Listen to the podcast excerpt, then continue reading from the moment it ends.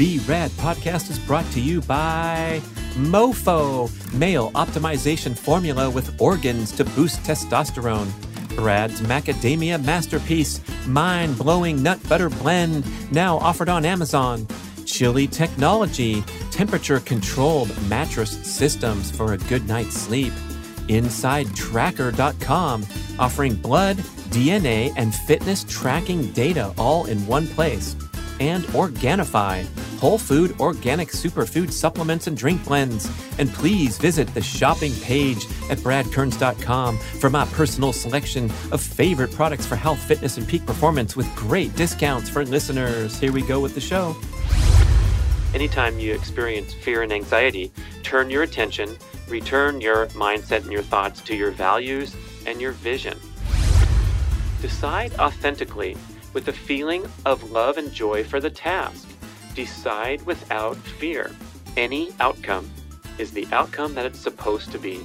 We have much less control in our lives than we think we do. The failure is supposed to teach us something and thus become a growth experience. Maybe we chose something for the wrong reasons. So if a venture fails, it doesn't mean that you're a failure. Hey, how about a breather show honoring the wonderful teachings and philosophy of Dave Rossi, one of my favorite podcast guests, He's been on three times, I think four times if you count when he turned the tables and interviewed me for a podcast episode. He is the author of The Imperative Habit. You got to grab that book off Amazon. It's filled with wonderful insights about how to live a happy life. So we're going to call this one Overcoming Fear and backing into happiness with a one, two, three, four step approach. It's going to be lots of fun. I believe this content emanated from an email that he sent to me. Uh, maybe it was notes from a conversation, but they called this guy the hurricane for a reason because he will just blast with insights at full speed ahead, gas pedal down. You're going to love it. It's going to give you some great practical steps to get out of that state of fear and anxiety that we can so easily step into these days. So, the first step is to stop. That's right. Slow down, come to a stop, and be aware of what emotions and feelings are happening right now. If it's fear, then you need to call it out. You need to say, I am afraid and be specific. What are you afraid of? I am afraid that the quarantine shutting down my restaurant will leave me in financial ruin. I am afraid that I'm not going to pass my classes, won't be able to transfer to a four year school. I'm afraid that I won't be able to get a job and won't be able to pay my rent, et cetera, et cetera. So call it out, acknowledge it, and understand the difference. This is important for me, really hit home. Understand the difference between just acting happy so that you can feel happy when you act happy versus being fully conscious and being aware of the things that are causing you pain and suffering. I'm really good at keeping that smile on my face and sort of compartmentalizing things to the extent that I ignore them. And the whole thing is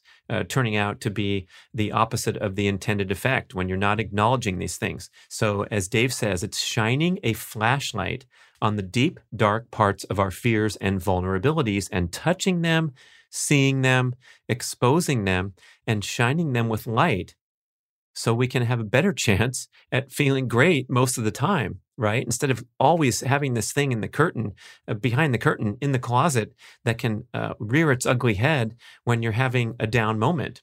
Uh, this is so important for me to understand that distinction, that difference, and not living in denial, but actually living uh, with that consciousness and being able to shine the flashlight. It's okay. It's okay to have fear. We all do.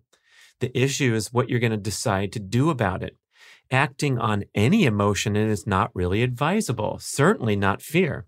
Fear will inhibit clarity, full stop. Okay, so you've taken that first step.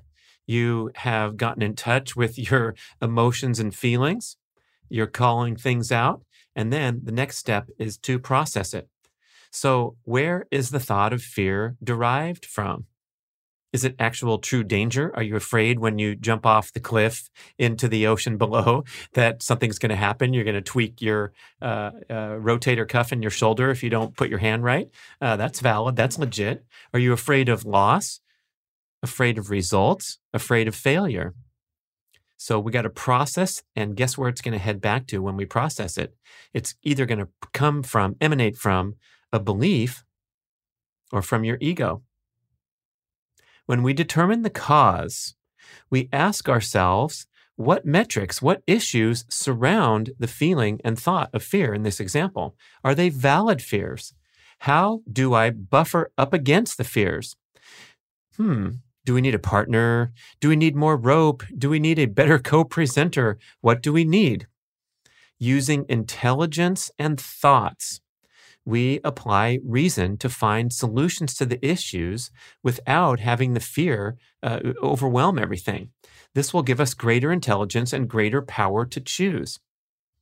I love this insight of using intelligence and thoughts and not having the fear because I think a lot of times we uh, are compelled, inspired to just grind away, and that hard work will pay off and uh, answer uh, and alleviate all our problems. And it doesn't really work that way because you have to work hard and you have to work smart. You can't just grind away when you have a problem and expect to uh, magically uh, manifest results because you get a, a, a, a smiley face for working so hard.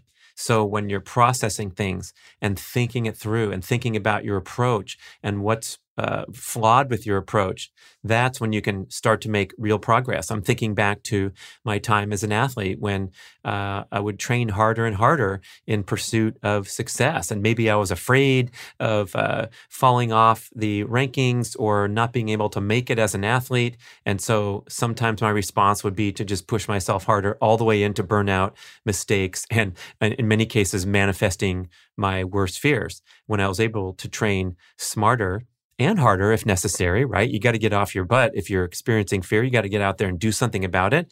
But you have to do it, apply your efforts in the right direction. And that's when you can make real breakthroughs. So many other examples of this. Oh my gosh. Uh, you know, I'm thinking of my son now. He graduated college. Now he needs to find a job, a place to live, and face real life really for the first time. It's very scary, brings out a lot of fear, and it can also be discouraging. But if you listen to Dave and his uh, template advice to anytime you experience fear and anxiety, turn your attention, return your mindset and your thoughts to your values and your vision use your intelligence and your thoughts, put those to good use. And that's when you can go take action and take the proper steps, the proper protocol to uh, find the things that you need to achieve your goals. And that's uh, much better than the aimless and uh, desperate attempts to uh, make things happen without using that intelligence factor, without putting that into the mix. Okay. Uh, so back to Dave's comments. Tell yourself you need to make the analysis and the choice without the fear, but understand the issues surrounding the initial feeling. Dealing with fear is facing the things that you need to do to make something work. Doubting your ability can be real, and it's much more real if you doubt it without fear and without ego. Then you can objectively assess your abilities, not your abilities fogged by fear or ego. Get what I'm saying? So if you want to run for Congress against the nine term incumbent and you don't have any money, but you really dream of making a difference in politics, okay, that might bring up some fears that you're going to get your ass kicked and swallowed before you can even get on the ballot but you can at least objectively assess your abilities if you get rid of fear, get rid of ego, and realize, hey, maybe I should uh, work as an aide in a congressman's office before I put my name out there and make my first poster. okay, so Dave asks, is this a relative reality instead of ultimate reality and an ultimate fear? Can the belief causing the fear to be changed? Next step after processing it is to decide. Decide authentically with a feeling of love and joy for the task. Decide without fear. What helps? Well, guess what? Any outcome is the outcome that it's supposed to be. We have much less control in our lives than we think we do. And Dave gives an example of uh, being a parent and pursuing this goal of parenting your kid all the way into becoming a success.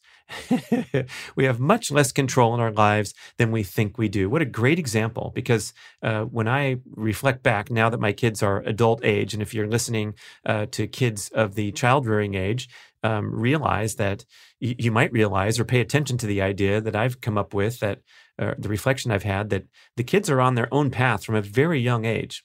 And there's a lot you can do to try to interfere, uh, but they're they're more self-determinant than we give them credit for. So I think the best job for a parent is to uh, show that unconditional love and support and be a caddy uh, carrying their golf bag. So the caddy player relationship is so interesting because the, the caddy is uh, never hitting a shot for the player, right? They're giving them all the information they need. Uh, they're maybe helping them with club selection, but especially on the on the pro tour, the golfer always makes the final selection because he's the one or she's the one that has to be confident with that seven iron in their hands. Even if the caddy suggests an eight iron, the player says, "You know what? I'm going to go with seven, and I'm going to ease up, ease up a little bit," or whatever their confident message is to themselves that they're totally accountable for what happened. So the caddy never oversteps their bounds and tries to strong arm the player into doing something that they think is right because the player's the one navigating the course and they're the ones making the big bucks playing on the pro tour. So they know what they're doing. So, as a parent, I love that analogy because it's so easy to step over the line and say, Here, let me show you how to hit this shot. No one will notice, and uh, I'll put it right on the green for you, and then you can putt. You think that's a funny analogy? What about the college bribery scandal where the parent is behind the scenes getting their kid admitted into the college uh, when they don't deserve to be or when they didn't even have their own chance to do it? So, uh, it's a great goal to never orchestrate uh, things, overly orchestrate things for your kid, uh, push them too far far into one direction because you do have that power and that influence, but it's just not going to come out well. Uh, the great therapist that I, I, forget the title of his book, Dr. William Hughes, he's from Sacramento. He says um, anything that's a parent's idea is oftentimes not turning out to be a very good idea, and anything that's a kid's idea usually turns out to be a great idea. So don't orchestrate things too much and don't try to shield them from struggling and suffering and failure because there's so many lessons to be learned from those dead ends. And oh my gosh, uh, back to Dave, he says if we fail, the failure is supposed to teach us something and thus become a growth experience. Maybe we chose something for the wrong reasons and then we feel like we failed, whether it's a marriage or whether uh, we spent those years in law school and embarking on a law career that didn't really work out for us, we didn't like. So if a venture fails, it doesn't mean that you're a failure. If you lose a race or an election or whatever it is, a lot of times that can alter your path to turn into something that's bigger and better and more suited for what your true calling is. Failure is not good or bad. We only think of it as bad whew, that's heavy. I like that. I mean, we know it's true, right? It's just really, really hard to swallow, especially in real time. And I'm sure you can come up with a lot of counter examples of when you sold your stock, when you panicked, uh, when the market crashed, and that was a big fat failure because uh, you lost 38% on your investment. But wait a second. Can you reference other times in your life when failure led to something greater? What about the incredible lessons that you've learned uh, that have made you a better investor today, or whatever the example is. Uh, if you look on bradkearns.com, I have my uh, Meet Brad link where I talk about kind of my life story in detail, especially with emphasis on my athletic career. And I talk about how my college running career and my big, huge dreams of being a runner in college and forming my identity uh, was a was a horrible failure. And I kept getting injured and sick and spit out the back of the machine that was the Division One college running experience. But guess where it led me? It led me to a triathlon career that was vastly uh, of greater magnitude, greater greater satisfaction and, and more success than I could have had as a runner. Um, same thing with uh, divorce, which Dave mentioned is one of the ideas. And there's been a lot of divorce happening uh, in my world in recent years, including myself. And um, you, it's just you're obligated, you're compelled to see this as a uh, a necessary and worthwhile experience. Uh, you have to think of it as a good run that was your destiny and the lessons that you needed to learn and all the good things that came out of it, instead of thinking of it as a failure because it didn't hit some arbitrary finish line of uh, the graveyard. I mean, I know we've been socialized to think that, and in the old time marital vows, which I believe have now transformed, they don't usually say um, that the wife is going to obey the husband anymore, and I don't think they're all big on saying "till death do us part." Love that take by many people uh, who recommend that you should um, maybe consider renewing your vows every morning or renewing your commitment to the marriage every single day when you wake up. Hey, you want to still be married? Uh, yeah, sure, let's do it. let's uh, talk again tomorrow. Instead of taking things for granted and having kind of these these implants in your mind that anything uh, less than you know full term is a failure. Failure's not good or bad. We only think of it as bad. Okay, all right, accept it. Here we go learning from the experience. Good point. No such thing as failure if you always think of it as a learning experience. Reminds me of uh, Jordan Peterson's comment. He says, The reason we have memory, that humans have memory, the ability to, to have memory, is not for nostalgia. It's so that we don't repeat the same mistakes in the future. There we go. So nothing's really a failure, just a lesson. Johnny Wooden, the greatest basketball coach, said, quote, failure is not fatal, but failure to change might be. Okay, back to Dave Rossi and his final step toward happiness. Choose knowing that you can fail, but because you want it and love trying for it. That's the reason. It's not for money or success, but, it, but because it's the right thing to do, the highest expression of your passions and talents. Oh, but wait a second. When we get older, we have more responsibility and the stakes are higher. But are they? Eh, we only think they are. Mark Sisson, talking about his entrepreneurial journey, said, You know, I have the same stresses and thought processes and uh, fears and anxieties. It's just that there's more zeros added to the, uh, the numbers at hand than when he was a young entrepreneur uh, painting houses or whatever he was doing. So we think the stakes are higher. That's only because we uh, form a belief uh, accordingly. We all deserve the clarity and the freedom of the young athlete who quit his accounting job and became a triathlete. Oh, he's talking about me there. How about that? So, getting all the stuff that makes you unhappy out of the way, and you're left with happiness. That's Dave's big insight. I love that. Instead of pursuing happiness by going on another roller coaster ride or uh, taking vacations or uh, shopping till you drop on Amazon.com, just remove the things that make you unhappy, and you're left in a state of happiness. Great quote by Tony Robbins here, too. He says, The most important decision of your life is deciding whether you're truly committed to being happy no matter what every single day. Good stuff. Thanks for listening, people. Go out there and make it happen. Take those steps. First, if you're feeling fears, stop. Be aware of those emotions and feelings. Next, process things using intelligence and thoughts. Next, decide what you're going to do. Remember that any outcome is the outcome that's meant to be. We have much less control in our lives than we think we do. And finally, for happiness, go pursue things for the right reasons, I think is what Dave's saying here, not for money or success, but because it's the highest expression of your passions and talents. And get those things out of the way that make you unhappy, and you're left with happiness. Thank you for listening. Thank you for listening to the show. I love sharing the experience with you and greatly appreciate your support. Please email podcast at bradventures.com with feedback, suggestions, and questions for the Q&A shows.